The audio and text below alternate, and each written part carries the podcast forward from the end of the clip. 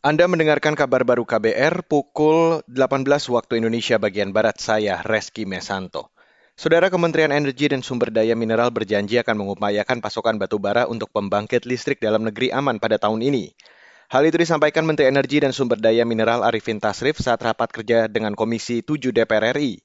Arifin Tasrif mengatakan saat ini ada puluhan perusahaan batubara yang tidak memenuhi penugasan Domestic Market Obligation atau DMO atau kewajiban pemenuhan suplai dalam negeri batubara untuk PLN.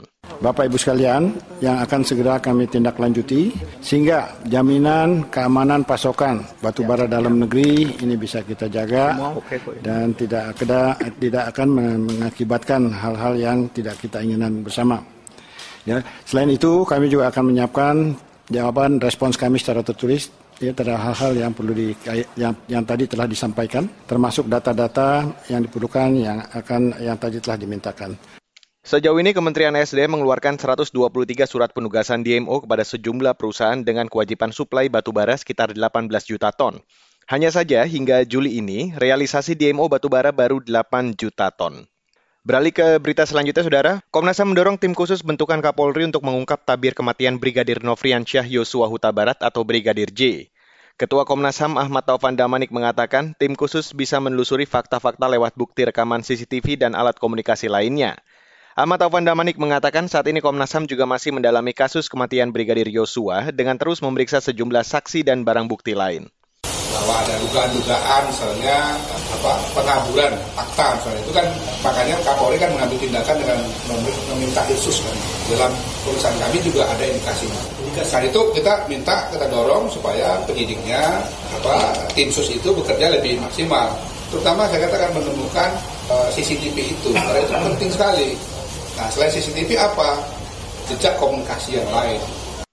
Ketua Komnas HAM Ahmad Taufan Damanik menjelaskan, hari ini Komnas memeriksa 5 dari 15 telepon selular yang diduga terkait peristiwa kematian Brigadir Yosua. Dari hasil pemeriksaan 10 ponsel sebelumnya, Komnas menemukan ada indikasi pengaburan fakta setelah disandingkan dengan keterangan para saksi. Saudara anggaran distribusi air bersih untuk Badan Penanggulangan Bencana Daerah atau BPBD Jawa Tengah menyusut selama tiga tahun terakhir.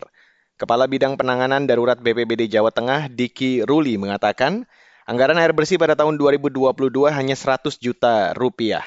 Ini kita meng, apa namanya mengalokasikan 100 juta, Pak. 100 juta secara total ya hmm. untuk distribusi uh, air ini. Karena kalau tapi kalau sebelum-sebelumnya uh, kita itu sampai 600 juta. Dari faktornya karena memang bencananya ini uh, apa namanya tadi yang sudah di depan kami sampaikan itu iya. kemarau basah. Jadi kita sudah alokasikan 100 juta uh, dengan maksud kita menekan apabila nanti di akhir tahun kita ada silpa anggaran seperti itu. Oh, Kepala Bidang Penanganan Darurat BPBD Jawa Tengah, Diki Ruli, menjelaskan penyusutan anggaran air bersih terjadi lantaran berkurangnya permintaan distribusi air di daerah.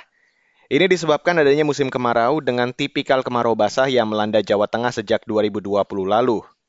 Dari informasi yang dihimpun KBR, anggaran air bersih pada 2020 sebesar 600 juta rupiah – pada 2021 anggaran turun menjadi 120 juta rupiah dan pada 2022 turun menjadi 100 juta rupiah. Dan saudara, demikian kabar baru saya Reski Mesanto.